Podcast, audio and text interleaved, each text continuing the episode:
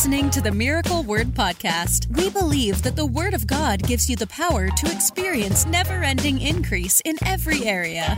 If you're ready for revelation that will take you to the next level, you're in the right place. Here's your host, evangelist, author, and founder of Miracle Word University, Ted Shuttlesworth Jr.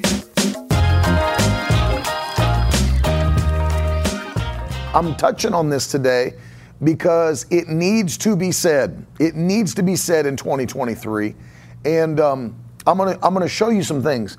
I hope you have uh, your Bible and something to take notes with because I'm gonna show you some things from the Scripture, and we're gonna talk about this.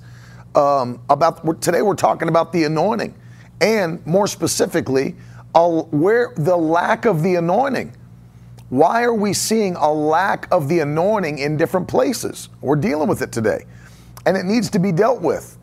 Uh, it, it, it's.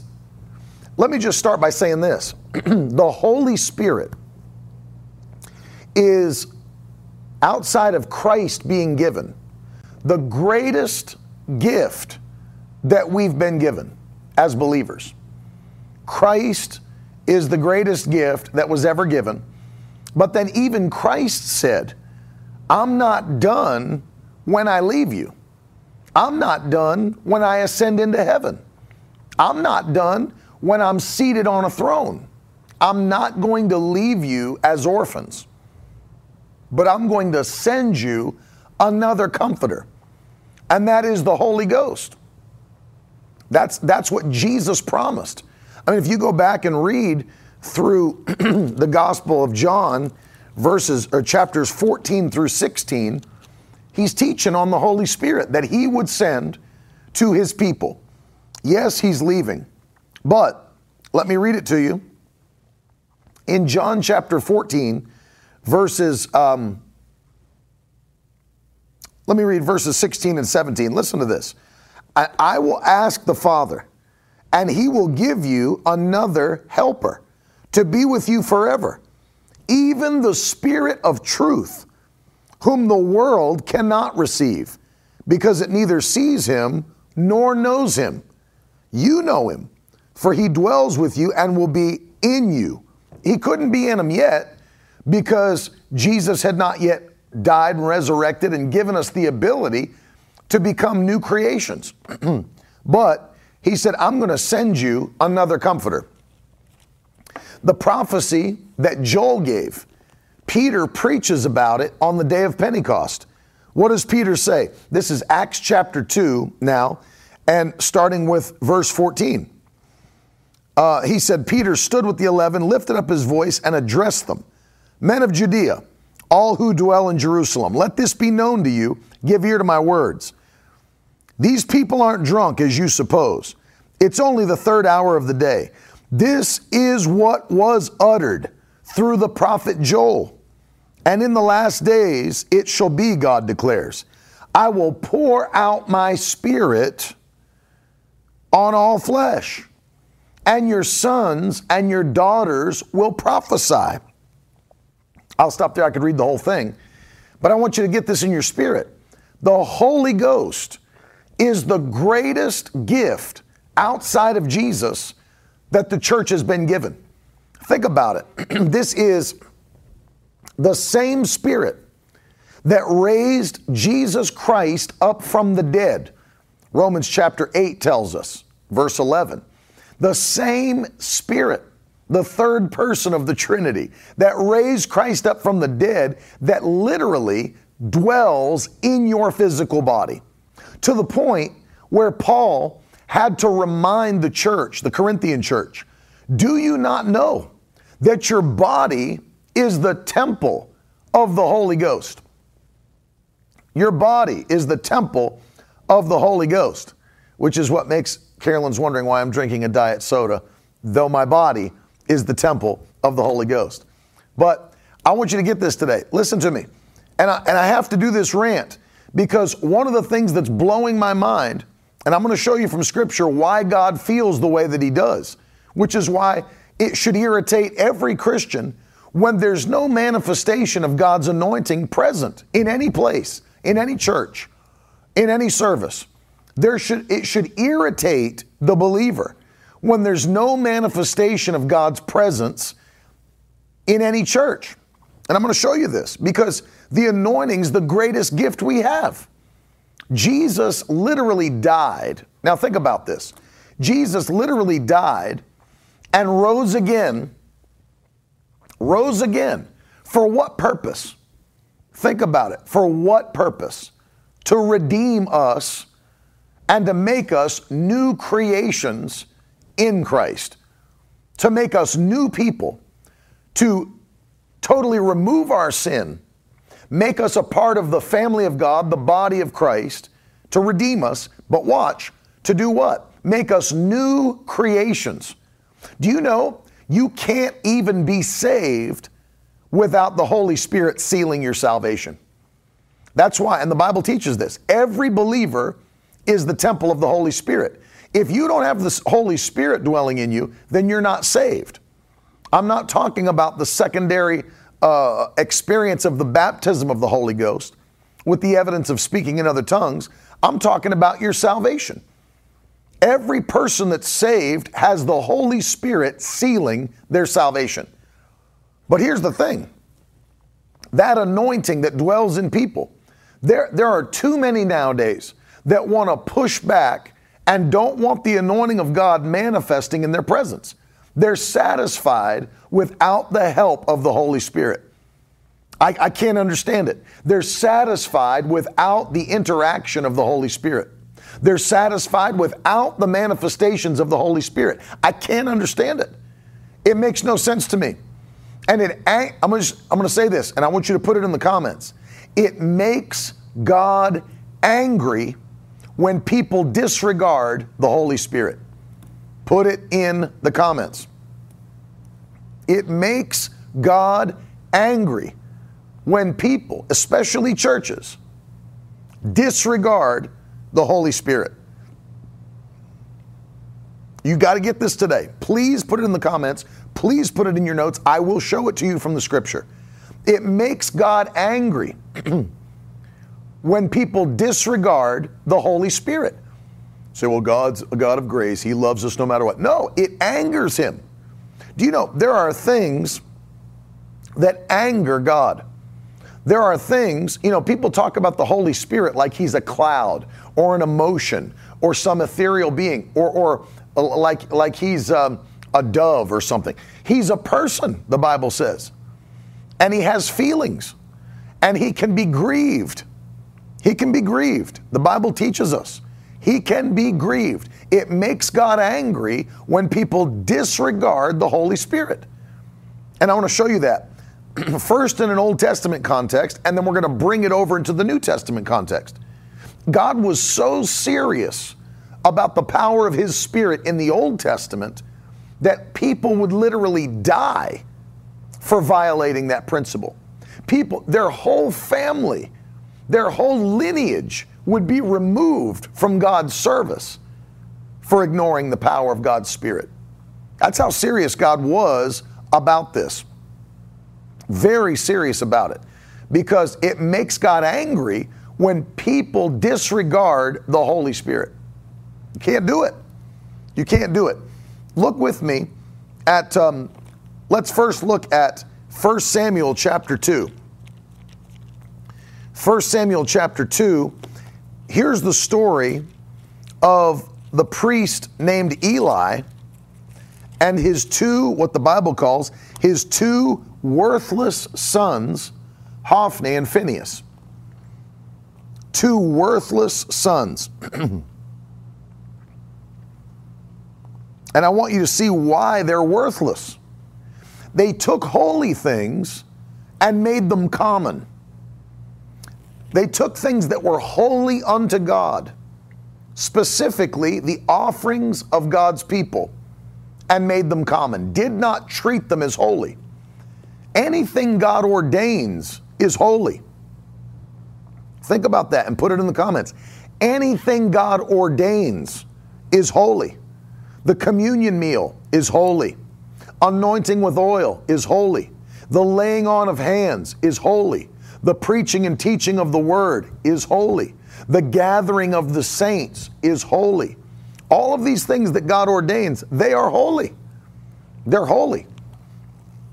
And offerings, tithes, offerings, the things that we're commanded to do, they are holy. My tithes are holy. My offerings are holy unto God. Why? God ordained them. Anything God ordains is holy. So here's Eli's worthless sons. I'm going to start reading in verse 12. The actual heading of my ESV is Eli's worthless sons. Get this. Verse 12. Now the sons of Eli were worthless men. They did not know the Lord.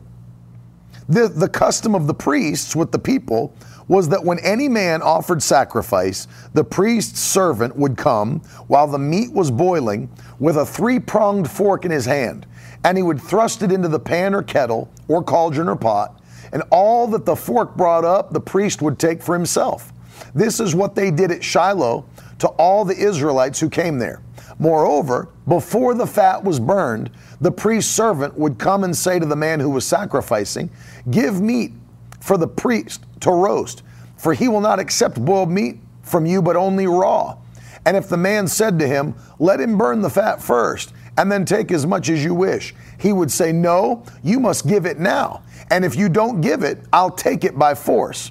Thus, the sin of the young men was very great in the sight of the Lord. For the men treated the offering of the Lord with contempt. They're worthless men. They treated what was holy with contempt. God ordained those offerings, and offerings are holy unto God. They treated them as though they were common. And God, the Bible says, that the sin of the young men was very great in the sight of the Lord. For the men treated the offering of the Lord with contempt. Now, drop down. Eli rebukes his sons. But, but notice this if you go to verse um, Let's go to verse 27. This is 1 Samuel 2:27. Listen to how serious God takes this. The Bible says, "And there came a man of God to Eli and said to him, Thus says the Lord, Did I indeed reveal myself to the house of your father when they were in Egypt, subject to the house of Pharaoh? Did I choose him out of all the tribes of Israel to be my priest, to go up to my altar, to burn incense, to wear an ephod before me?" I gave to the house of your father all my offerings by fire from the people of Israel. Why then do you scorn my sacrifices and my offerings that I commanded for my dwelling, and honor your sons above me? By fattening yourselves on the choicest parts of, of every offering of my people Israel. Now look at verse 30. It's very serious. Therefore, the Lord, the God of Israel, declares, I promise that your house and the house of your father should go in and out before me forever. But now, the Lord declares, far be it from me. Far be it from me. Why? For those who honor me, I will honor, and those who despise me shall be lightly esteemed. Now think about that because this is a, this is a thought process that God God does not change. Remember something, God does not change. Those who honor me, I will honor, and those who despise me will be lightly esteemed. That's a principle that we live by. We honor God in everything we do. And to remember that the Holy Spirit is the third person of the Trinity, the Godhead. If you don't honor the Holy Spirit and His manifestations, you don't honor God. Wow. Anyone who does not honor the Holy Spirit and His manifestations are dishonoring God. I'm going to say that one more time. Put it in the comments, put it in your notes. Anyone who does not honor the Holy Spirit and His manifestations, they are actively dishonoring God in heaven. Dangerous. God, it angers God.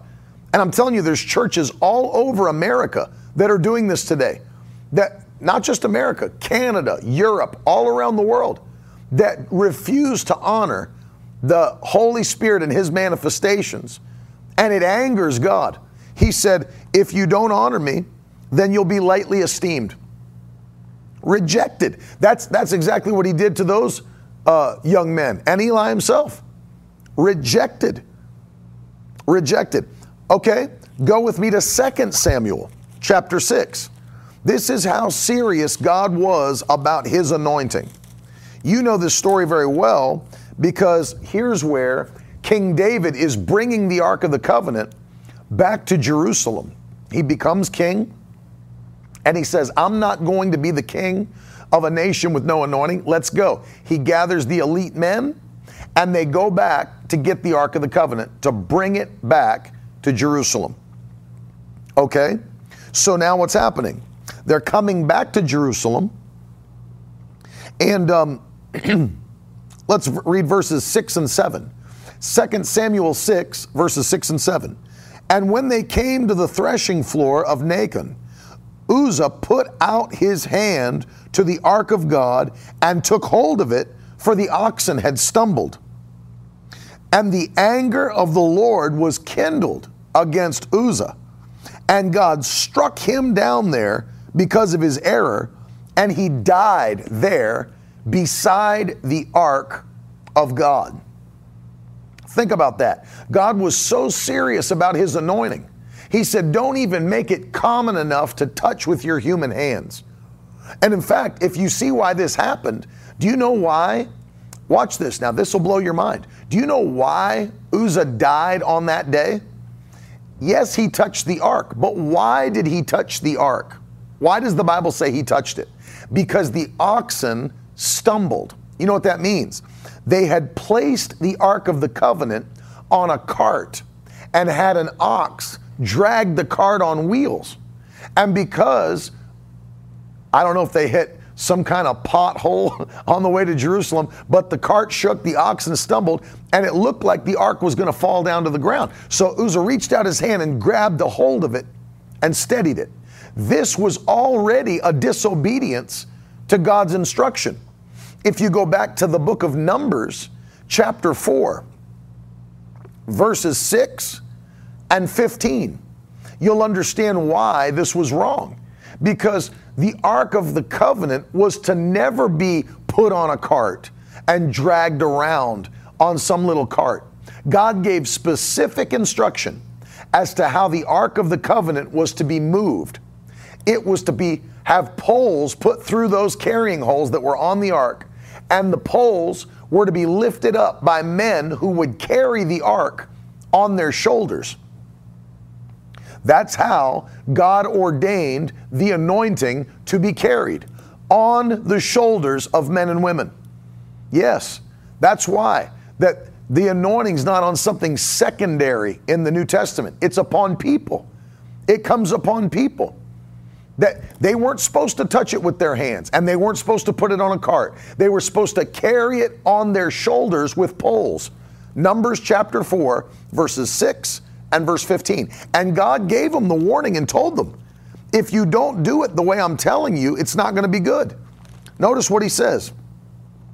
This is Numbers 4, verses 5 and 6. When the camp is to set out, Aaron and his sons shall go in and take down the veil of the screen and cover the ark of the testimony with it.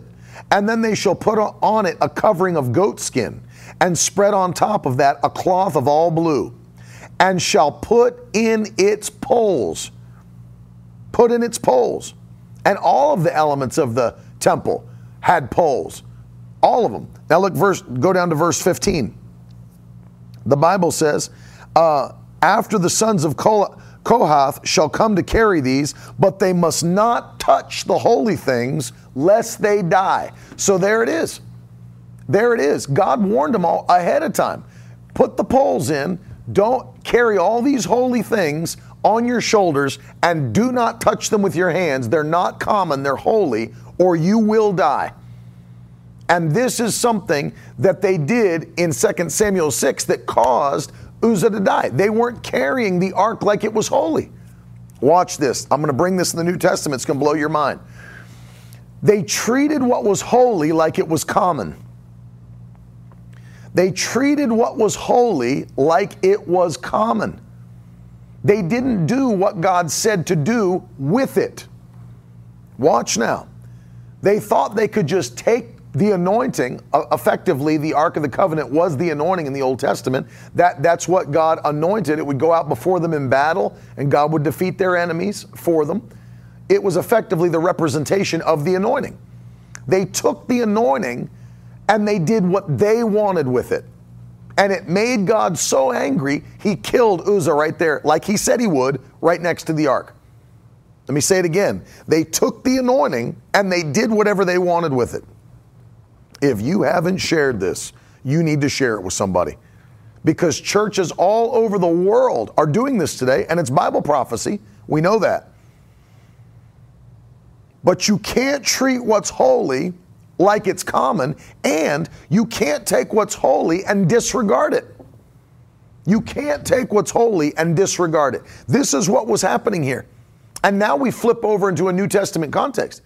You know, I'm not saying this by any means, trust me. I'm not saying this by any means to talk about me or talk about our church or to brag on anything. I'm just telling you, I've traveled my whole life from church to church to church. I've been with my father, my mother when I was a child and a teenager.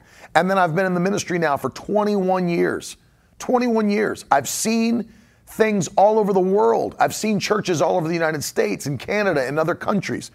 And I'm going to tell you something that will blow your mind. There are many churches that are doing the same thing in the New Testament that these men were doing in the Old Testament, disregarding the anointing of God, treating what's holy as though it's common.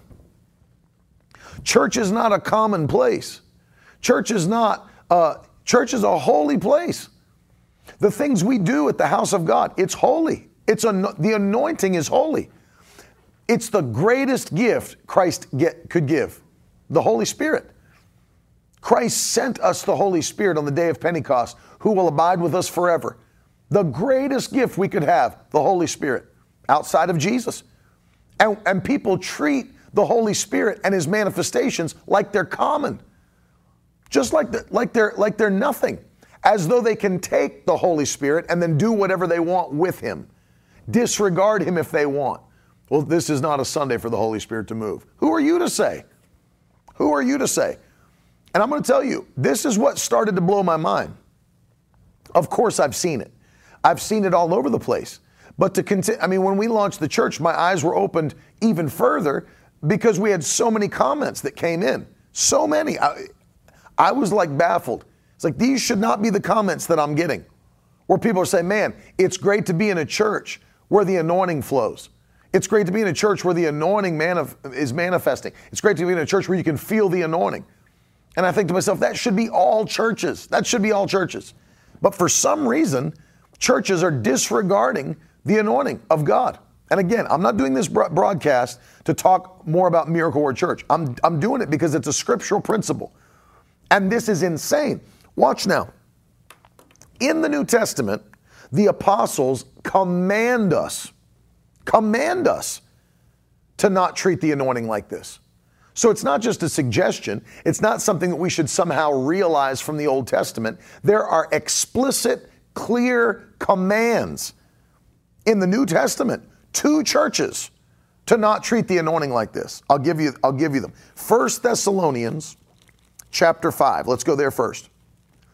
First Thessalonians chapter 5. This is the closing of the letter that Paul is writing to the church the closing of the letter. And he's giving these clear commands right before he ends his letter, right before the end. I'll start with verse 16. 1 Thessalonians 5, verse 16. Rejoice always. That's a command.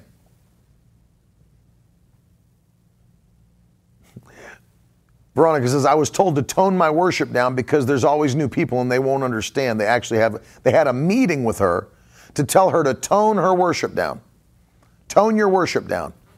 Oh, excuse me for being so thankful and excited about what the Lord's done in my life that I worship Him with everything I've got.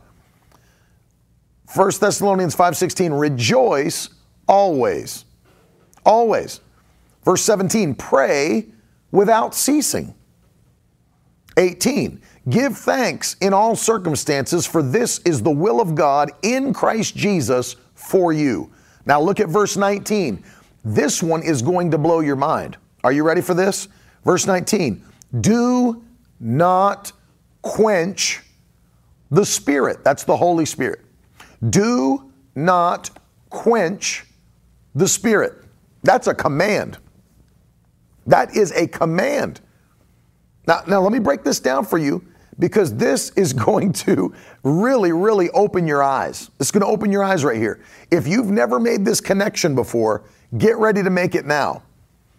This Greek word for quench that's here in 1 Thessalonians 5, it's the very same word Paul uses with the Ephesians when he's talking about the armor of God. And what does he say? Take up the shield of faith that can do what? Quench every fiery dart of the wicked one. Think about this now. Same word, it's the same action that you're doing. When you hold up the shield of faith, you are quenching, or one translation says, extinguishing every fiery dart of the wicked one. So when that's launched at you, those fiery attacks, those fiery darts, the shield of faith takes that fire and extinguishes it, puts it out, quenches it. That's, that's, what the, that's what the shield of faith does. On the other side of this, this is what the devil wants for you to do to take the fire of the Holy Spirit that's ready to move and manifest and operate and what the enemy wants churches to do is to extinguish and to quench the fire of the Holy Spirit. Look at this parallel. Same Greek word used in both passages. Do not quench the Spirit. Don't extinguish the fire of the Holy Spirit. That's a command. That's not a suggestion. That's an apostolic command apostolic command do not extinguish or quench or hinder the fire of the Holy Spirit. The same way the shield of faith should quench, extinguish every fiery dart of the wicked one, you and I are commanded to never extinguish or quench the fire of the Holy Ghost. And I'm telling you right now, there are churches doing this all over the world all over America, all over Canada, all over the world. They've extinguished the fire of the Holy Ghost. They have complete, go on to the next verse. Very next verse, verse 20. Do not despise prophecies. Hmm. Do not despise prophecies. I'll tell you, that Greek word, and I understand that there's a range of, of meaning that a Greek word can have, but that word despise means to treat with contempt. To treat with contempt. Prophecies. There's people that look at the manifestations of the Holy Spirit, like speaking in tongues, like prophecies, like the working of miracles, like the laying on of hands, like the gifts of healing. They look at that and say that's not necessary. That some people look at it and say that's not for today. And that's a demonic mindset. That is anti-Christ, anti-God. And I don't care how much you want to wrap it up in traditional orthodoxy or religion, it is demons speaking. These are the people that Paul spoke about when he said in the last days there would be doctrines of devils. What do you think? You think the devil wants there to be the gifts of the Spirit in manifestation in the church and in the world? No. So, what if you were the devil and your main tool was deception and lies? What would you have uh, people teach the church? That those things that bring freedom, that bring help, that bring deliverance, that bring healing, they're not for today. If I was the devil, that's what I would want pastors to teach in this generation.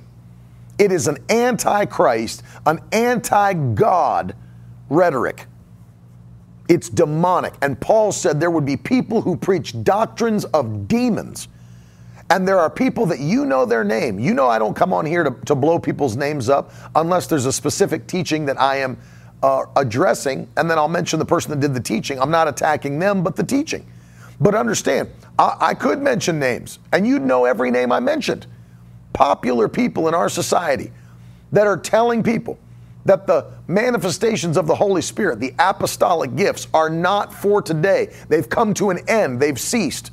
And if you see them, what looks like them in churches manifesting, that's a demonic deception. That's the devil, my friend. That is a demon spirit that inspires those thoughts. That's not the Holy Ghost. Show me one place in the Bible. Show me one place in context. It's funny how all these people love to talk about biblical and scriptural context, and it falls apart with this argument of cessationism, which is the thought that the Holy Spirit doesn't operate like that anymore. Well, after the church was formed and the, the canon of Scripture was given, these things don't function the same way anymore. No, there's nowhere in the Bible that says that would happen. Nowhere. Even the passage they try to use from 1 Corinthians about tongues will cease and all that, that's in heaven. That's in heaven. There's nowhere that shows us in the scripture that those things will cease before heaven. You won't need to speak in tongues in heaven. You won't need to have the working of miracles and the gifts of healing in heaven. Everything's perfect there. There's no sin, there's no sickness, there's no demonic attack, there's none of that. It's perfect. You don't need it. When we need it is now. We need it now. And for these people to treat the Holy Spirit like he is like he's retired, like he's been laid off, No, they believe that the Holy Spirit dwells in the believer. They believe that the Holy Spirit can do certain things, just not those things, just not the gifts that He gave the church. It's foolishness. And it keeps people in bondage, it keeps people without help. Then they have to develop a theology. Well, you know, uh, when people are sick and they don't get healed, God ju- God doesn't do those things anymore, and so He just wants you to trust Him uh, and, and, believe Him for strength because it shows you how to better put your trust in God when you go through that sick. That's not the scriptural way. That was not what God did throughout all of the Gospels, the Book of Acts, or the New Testament. No, at all. That's not even what we're supposed to do with the instruction we're given as the church. We're, if people are sick, we're supposed to pray for them. Book of James, chapter 5. That's not a localized command. That's a glo- why would God give it to us? That's not a localized instruction. It is a slap in the face to redemption. It's a slap in the face to the Holy Spirit and the anointing of God, which is the most precious thing that we have. The most precious thing. They're treating the most precious thing that we have as though it doesn't exist, treating it with contempt. And they're on the brink. Many of them are on the brink of blasphemy. Anytime you attribute the works of God to the devil, you are, um, you are blaspheming. That's what blasphemy is. It is when you attribute the works of God to the devil. So if you hear some uh, harebrained preacher telling people that if you hear people speaking in tongues, that's gibberish, that's just a demon spirit manifesting, that is blasphemy. If you hear some knob job preacher saying, well, if you hear about people getting healed in revival meetings and you hear about miracles happening, that's not God doing that, that's the devil. That's blasphemy. What would you like me to expand on? That's, that's what the whole broadcast is about. That's blasphemy. Because remember something if, listen, if the devil could actually reproduce these miracles that Jesus and the apostles and the early church and that we still do today did, then why would Jesus, why would Jesus point to those healing miracles as the proof that he was the Messiah, the Son of God? Because if the devil could reproduce them, they are no proof that he's the Messiah, the Son of God. But Jesus told John's disciples, Go back and tell John the things you've seen and heard. And then pointed to his healing miracles the blind see, the deaf hear. And I'm telling you, there are churches that treat the Holy Spirit like he's common. They reject him. The Bible says here, don't quench the Spirit. Don't extinguish the moving and the working of the Spirit. Oh, there's churches today. Go with me uh, quickly to 1 Corinthians 14. 1 Corinthians chapter 14. Let me tell you, clearest passage about speaking in tongues in all the New Testament is, is 1 Corinthians chapter 14. 1 Corinthians chapter 14. And Paul says specifically what speaking in tongues is. It's not being able to speak some foreign language. It's not the Holy Ghost coming upon you and giving you the ability to speak German or Mandarin for the purpose of preaching the gospel in those countries. That's not what speaking in tongues is. And Paul is very clear about the fact that's not what it is.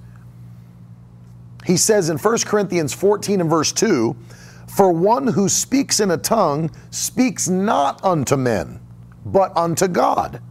For no one understands him, but he utters mysteries in the Spirit. Mysteries in the Spirit. German is not mysteries in the Spirit. Mandarin is not mysteries in the Spirit. That's not what speaking in tongues is. Not only is that not what it is, it was that was never an instruction given to believers anywhere in the New Testament. Anywhere. You'll get filled with the Holy Ghost and you'll be able to speak in tongues and then you'll be able to evangelize anywhere and speak their language. That's never taught. In fact, even if you look at Acts chapter 2, the Bible does not say that they were speaking that language. The Bible says that the crowd of people that had joined into Jerusalem for the, uh, the uh, Pentecost celebration heard the group speaking his language. Now, think about what that means. It means that if I was from Germany, I heard the 120 people speaking German.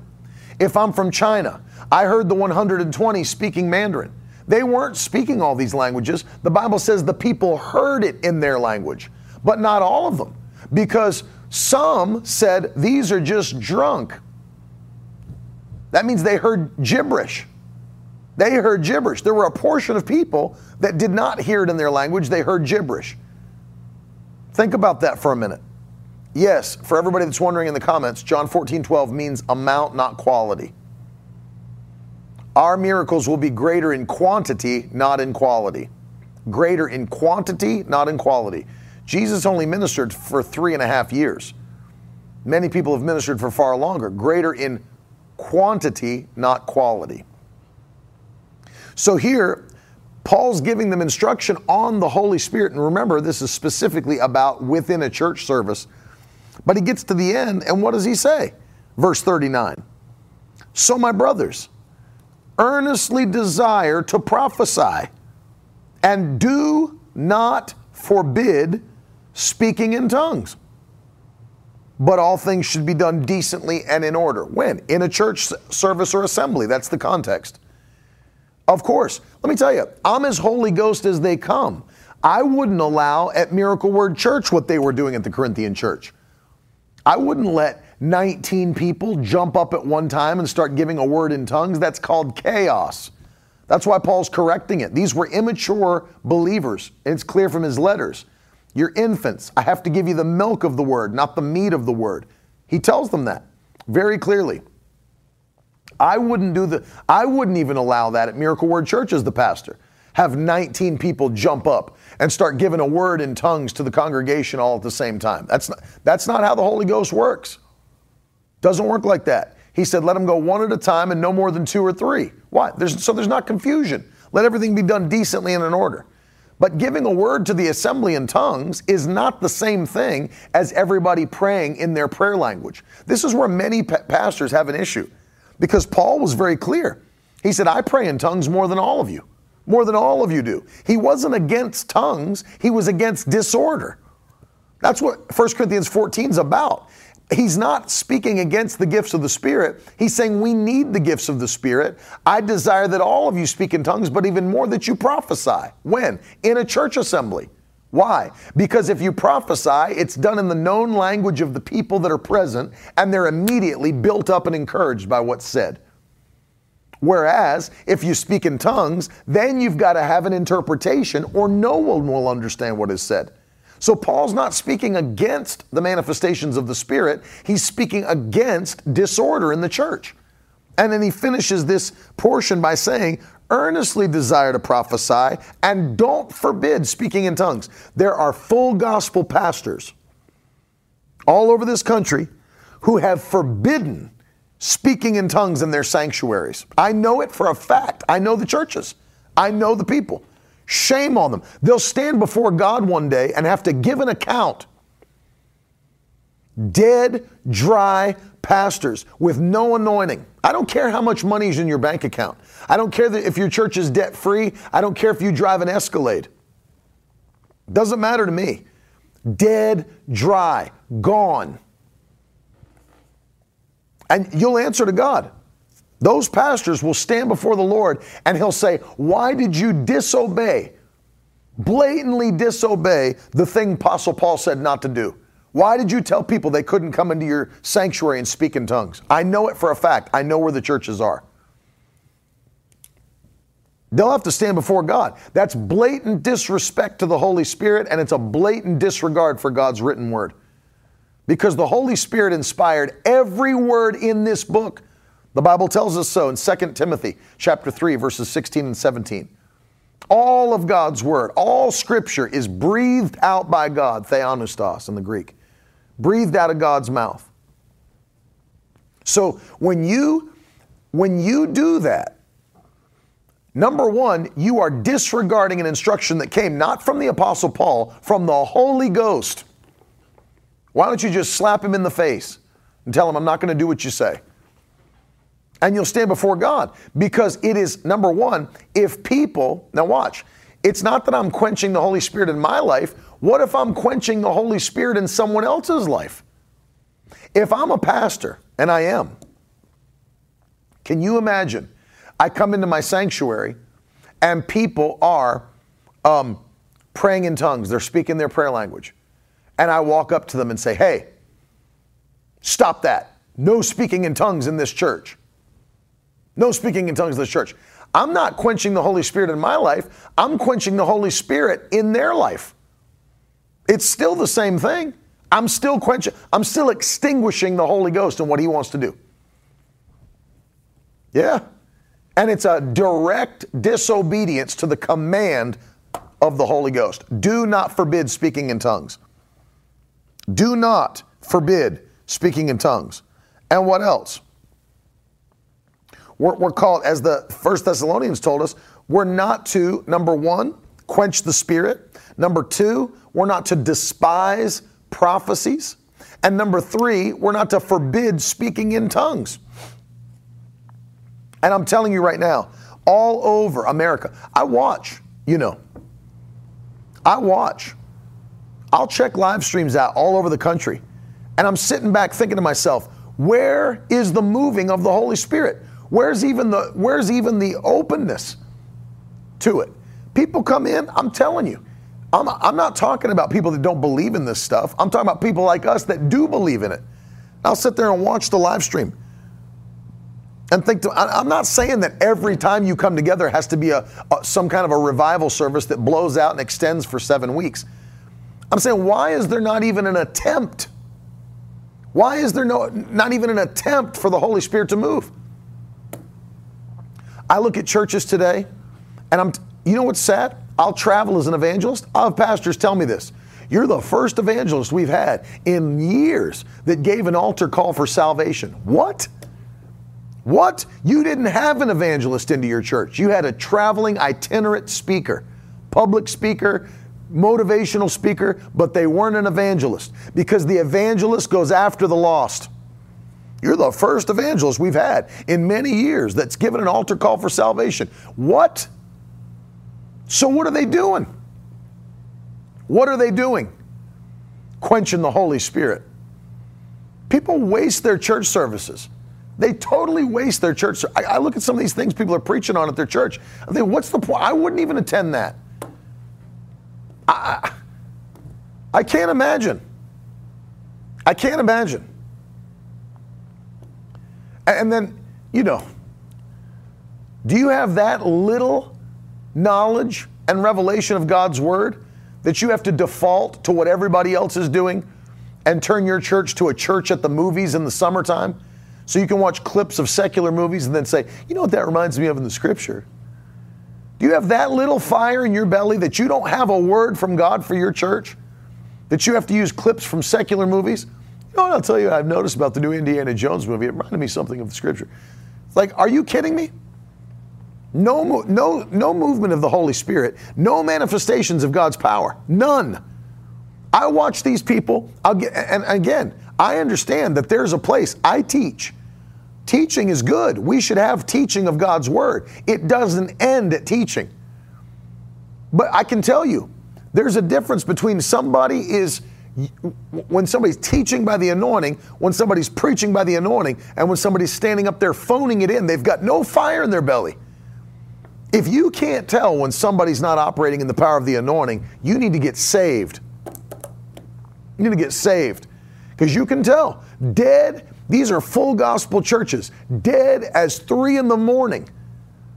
I turn on, I want to vomit. I want to throw up all over my phone watching this stuff. Well, how many are glad we came together tonight? Hey, we went a little bit long. Service has been going on for an hour and 19 minutes. Not your preaching, the whole service. An hour and 19 minutes. Well, I'm sorry we've gone a little long today. What are you, what are you rushing off to? Where do you have to go? Some restaurant? You got something important? Meanwhile, our whole generation's going to hell and people are trying to rush in and out of church. We're not having a church like that in West Palm Beach. We're not having these little 65 minute services, run in and run out. You're never going to hear me apologize to people. Well, you know, we've been going for three hours. Well, you know, I'm so, so sorry we've kept you a little longer today. We're here until we're done. That's how it works. We're here until we're finished. I want the Holy Ghost. I want the power of God moving in our church. I want the power of God moving in my life, in your life, in your children, in your grandchildren. I want America to be shaken by God's power. Well, we've gone a little long today, but how many know we don't normally go this long? it's like, where do you have to go? Phoning it in. There's people that sit there, they'll go to sporting events and sit for three and a half hours. They'll go to an NFL game, they'll go to an MLS game, they'll go to an MLB game, they'll go to a hockey game. They'll go to the movies and watch a three hour movie and sit in their seat and hold their pee pee because they don't want to miss one part of the storyline. Their bladder's about to burst. People go to church. Man, we, we were in church almost two hours today. Yeah, because you need it. I need it. People sitting around up and back to the bathroom nine times. I've watched it.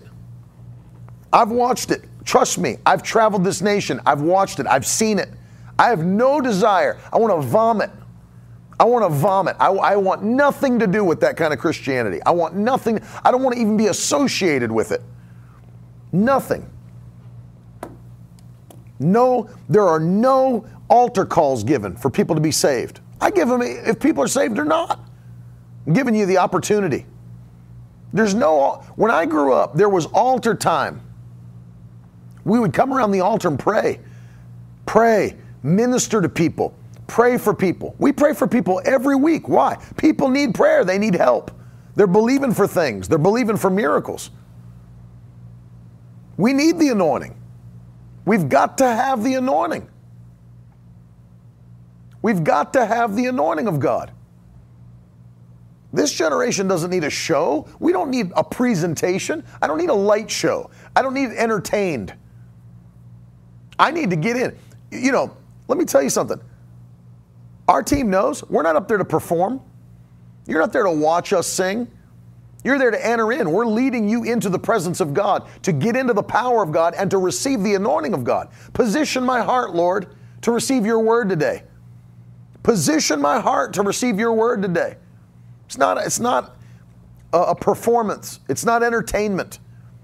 We're worshiping and praising God because God inhabits the praises of his people, and because of the fact that when we praise him, the spirit of heaviness lifts off.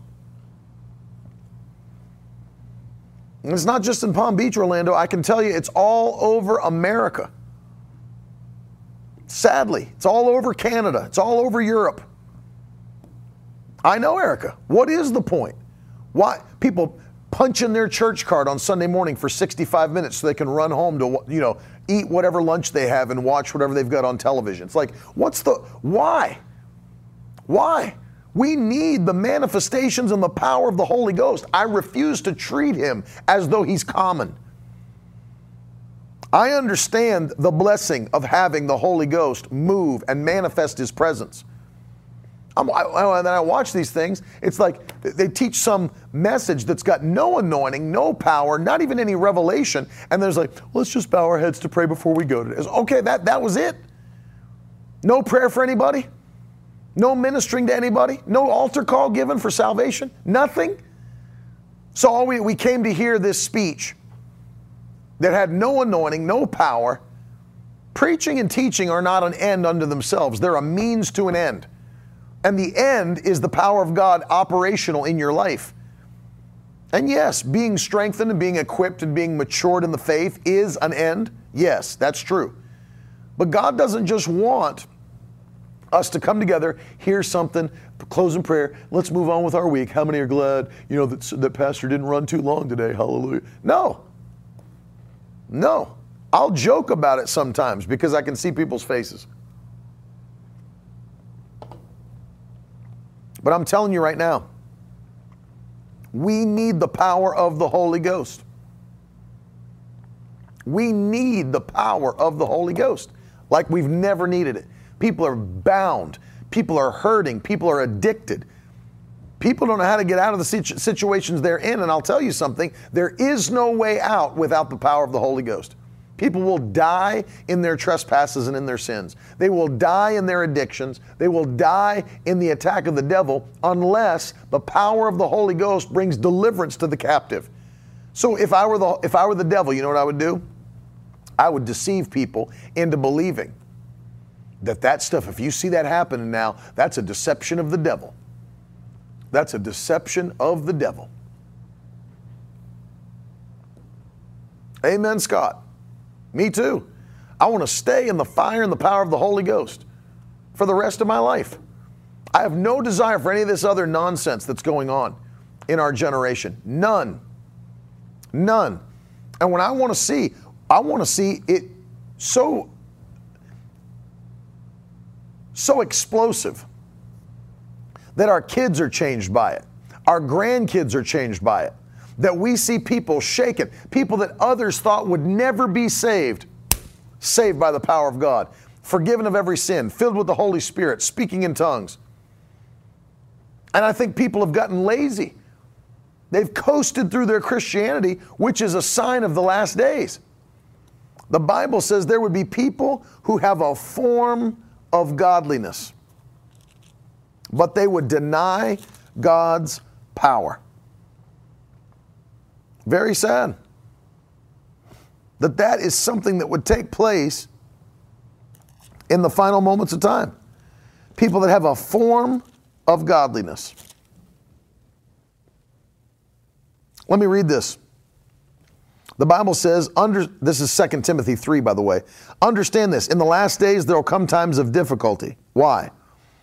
If you skip all the things and come down to verse 5 for time, it says, having the appearance of godliness, but denying its power. There will be people that have the appearance or the form of godliness, but will deny its power. Here's the answer from such, turn away. Have nothing to do with those types of people. That's where I'm at have nothing to do with those types of people. That treat the Holy Spirit like he's nothing, that treat him like he's common, that treat him like he's on, uh, he's been laid off, he's collecting unemployment in heaven. Unbelievable.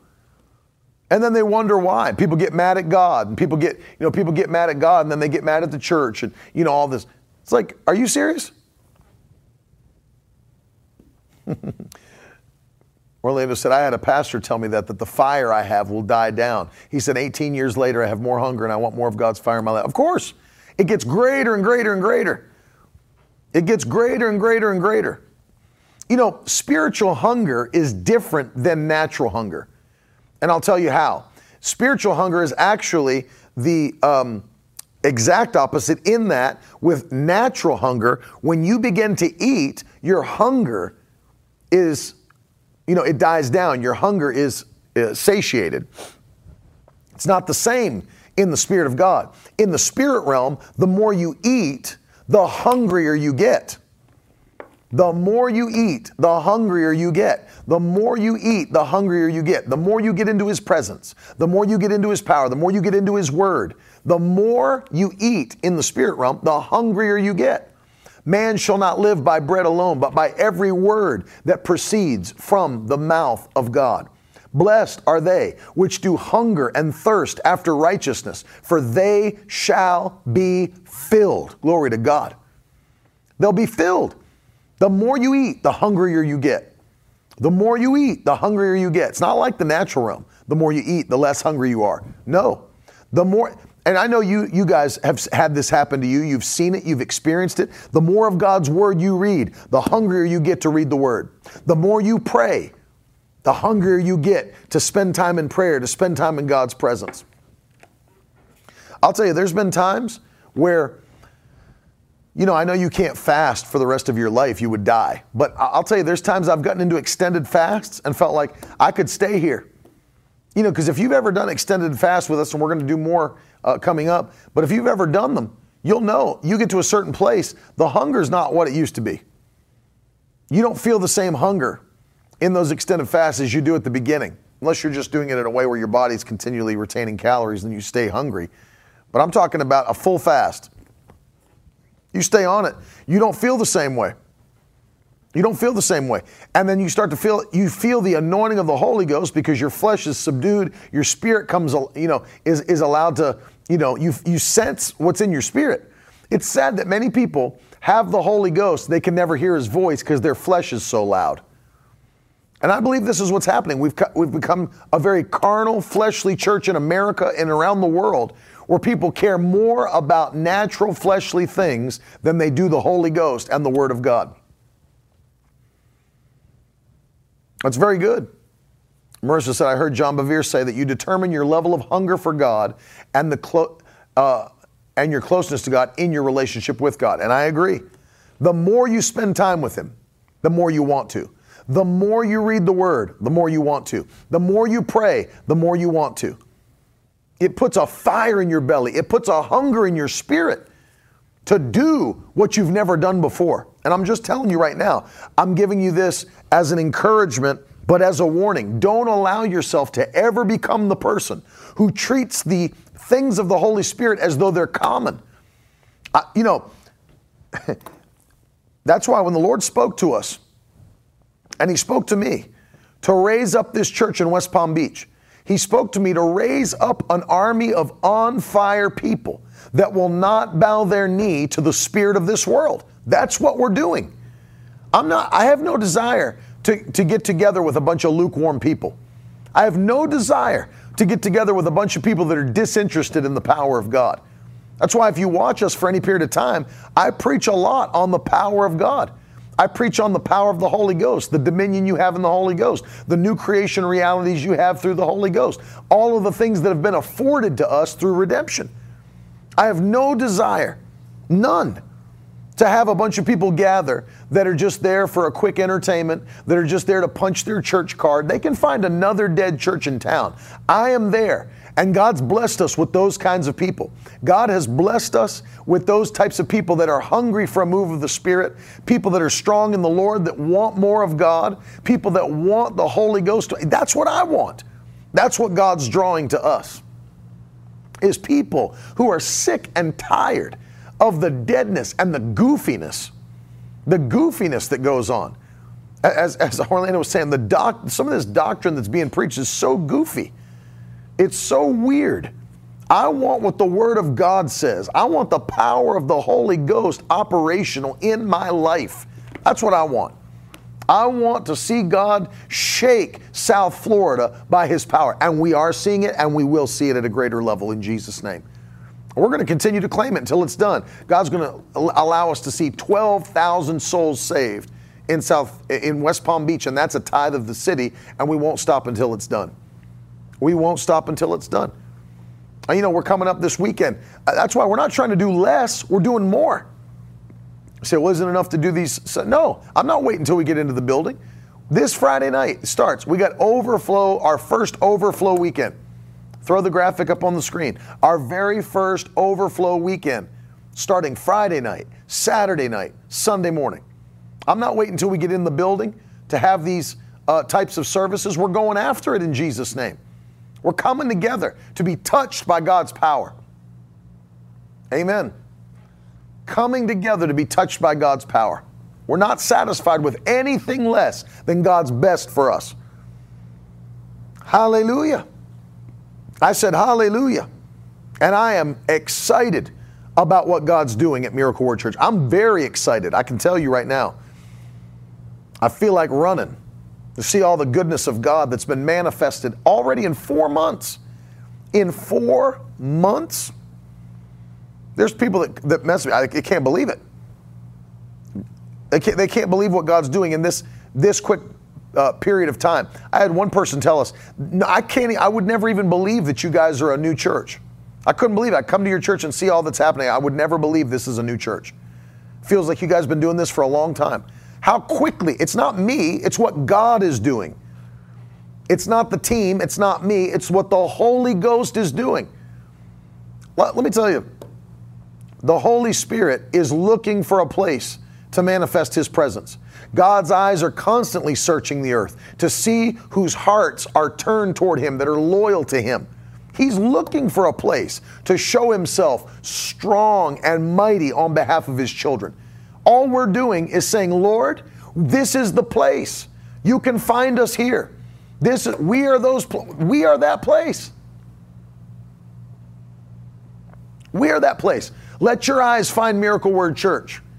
Let your eyes find Miracle Word Church in South Florida. We are that place. You don't have to wonder, Lord. Our hearts are turned toward you. You don't have to wonder, Lord. We're on fire for you. We're loyal to you. We'll never quench the Holy Spirit. We will never despise prophecy. We'll never forbid speaking in tongues. We will never go away from laying our hands on people that need a touch. We will never forbid or, or quench a mighty move of the Holy Ghost in our midst. That's not us. We are those that are not just open to the move of the Holy Spirit, we're seeking a move of the Holy Spirit. So, Lord, you can find us. Your eyes have found us here. And He's already begun to show Himself strong and mighty on our behalf. And I'm telling you, it's just the beginning. It's just the beginning of what God is doing. Just the beginning. And I'm, and I'm, and I'm saying this again because it needs to be said. You need to share this because I'm telling you right now, it's an epidemic around this nation, other nations what business do Holy Ghost people have? What business do Holy Ghost churches have having no Holy Ghost? They won't lay hands on people anymore. They don't want the mess. They won't pray for people to be baptized in the Holy Ghost anymore. They don't want the mess. You know why? People have bought into this lie. Now, I want you to hear this because I'm going to pray in a moment, but get this.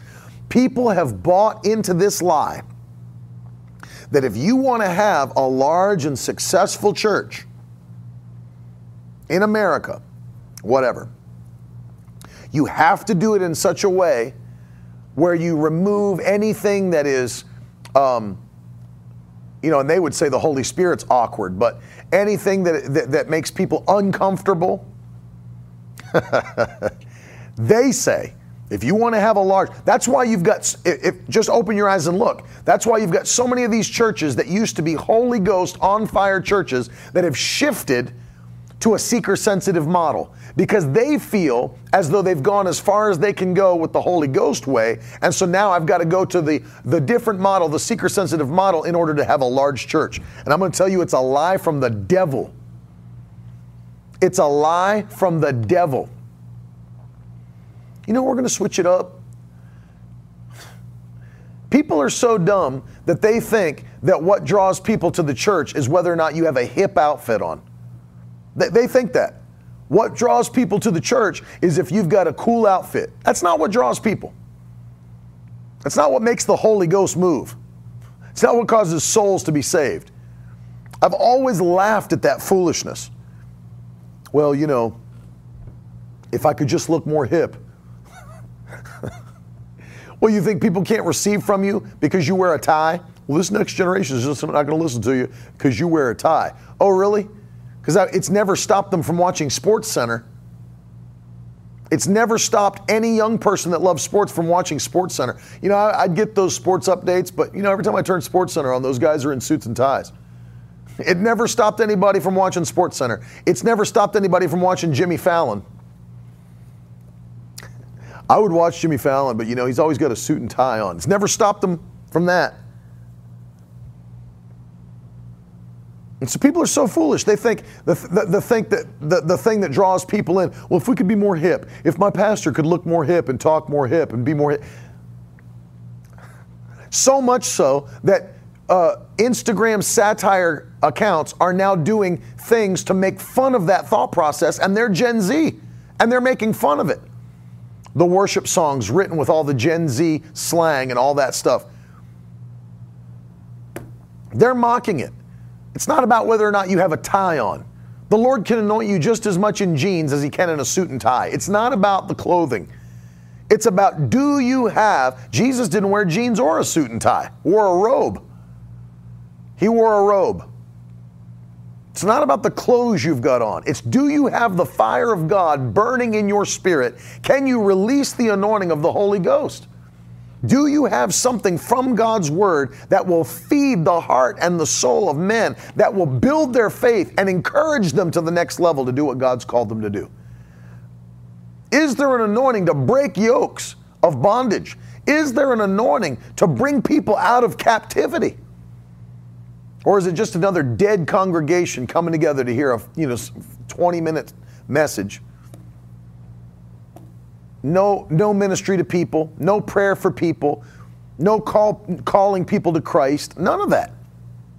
It's like, what are we doing? What are we doing?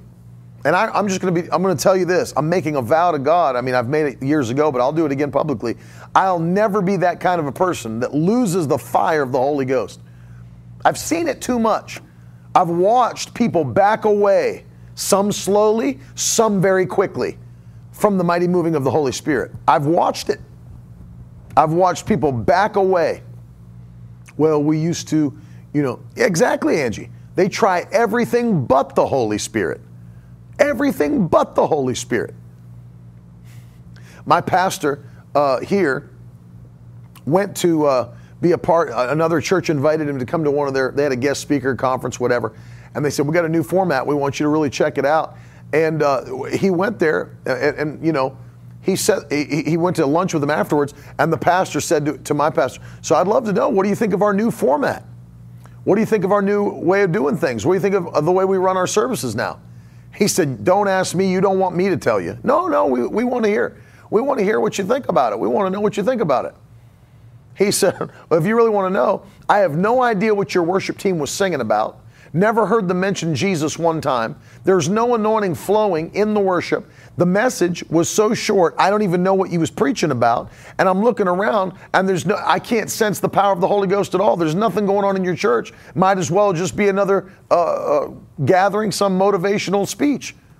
If you want to know what I truly think, there's no room for the Holy Ghost. You've scheduled everything in such a way the Holy Ghost couldn't move if he wanted to move. Well, that's not the answer they wanted, but you shouldn't have asked him then. Don't ask me then if you don't want to hear the, my opinion. Eh, I don't have any desire for that. No desire.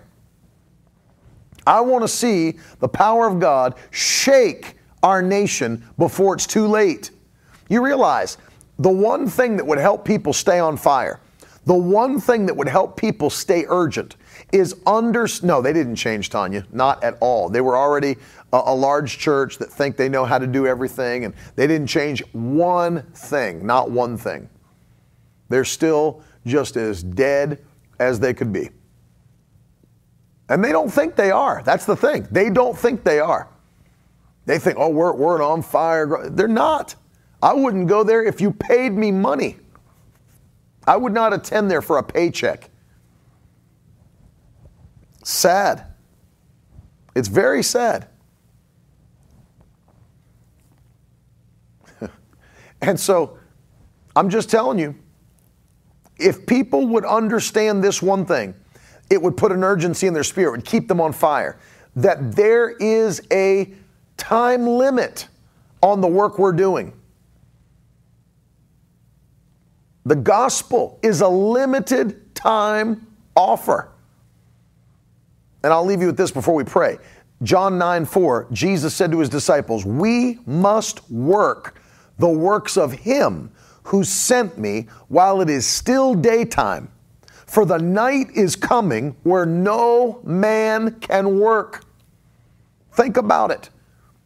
Think about it. Amen, Erica. There should be an urgency in all of us. That's right, Scott. We're going to have encounter after encounter in the name of Jesus. But notice that, John 9 4. We must work the works of Him who sent me, Jesus said, while it's still daytime, for the night is coming. Now, He said that 2,000 years ago. How much closer do you think we are to the night that He spoke of in 2023? Well, just look all around you. Look at the signs of the times. Jesus said it'll be like it was in the days of Noah and, it, and, and just like it was in the days of Lot. Corruption, violence, and unbridled sexual perversion everywhere you look. It's here. It's here. Like you've never seen it before. It is here and happening. You don't, you don't think Christ's coming is soon? I'm telling you, it's soon. And the time's running out. And if people, people understood, we don't have time to sit around play games lead these churches where nothing's happening and people aren't being touched and people remain in the same problems they've always been in. It's time to see a turnaround. It's time to see a turnaround. So I'm just going to tell you, while others are backing away from the Holy Ghost, I'm running f- further into the fire. I'm running further into the fire. In fact, everybody that's watching me right now, I want you to put it in the comments. I'm running further into the fire. Hallelujah. I'm running further into the fire. You know what was an interesting uh, portion of the story of Shadrach, Meshach, and Abednego to me? Is that the king thought he could throw them into the fire to kill them, not even recognizing the fact that when you're a follower of God, the fire is your friend.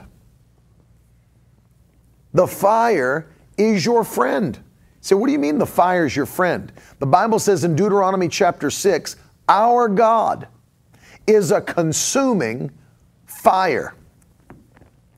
Our God is a consuming fire. I'm running further into the fire. He threw them into the furnace thinking that the fire would kill them, not even recognizing that the fire is my friend. And when he looked in, expecting them to be burnt up to a crisp, they're standing there walking around. And there's not just the three, but there's a fourth man in the fire with them. In fact, the miracle that I want you to see is that though they were in the fire, the only thing that the fire consumed, get it in your heart, was their bonds. They tied them up and threw them into the furnace. The only thing the fire consumed was what restrained them, what was what restricted them. And I mean so much so that their clothes did not burn up or smell like smoke. Their hair did not burn up or smell like smoke. You understand? Their sandals, whatever they had on them that was theirs, stayed intact. You know why? Because the fire is my friend. Hallelujah. I'm running further into the fire. I'm running further into the fire. Glory to God. And I'm telling you, we're going to see the best five months. And by the way, welcome to August. Welcome to August. We're going to see the best five months we've ever seen in the history of our lives in the mighty name of Jesus Christ. Best five months we've ever seen by the power of the Holy Ghost. Father, I pray for every person watching, every person listening to me, and I ask you today, put that same urgency that Jesus put in his disciples' spirit, put it into their spirit, put it into my spirit to a greater degree, a greater level. Father, give us a hunger and a desire to run further into the fire of the Holy Ghost. We want to see manifestation after manifestation. We want more of your word. We want more of your spirit. We want to experience more of your presence and manifestation. Do more for us in five months than we've ever had done for us in the history of our Christianity. Because this is our year of transformation. We declare it'll be the Lord's doing and marvelous in our eyes.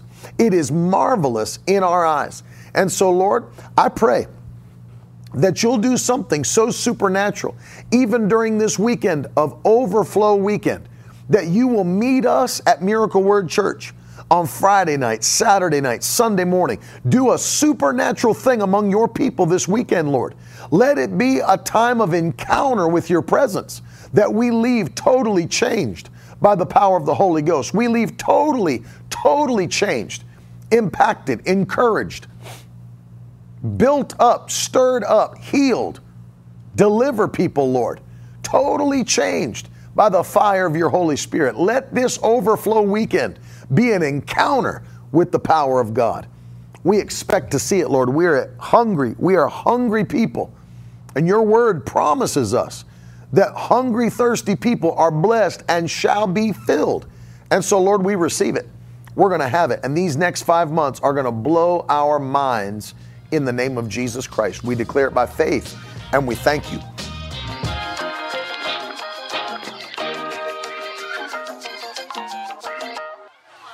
Now that's the stuff leaders should be made of.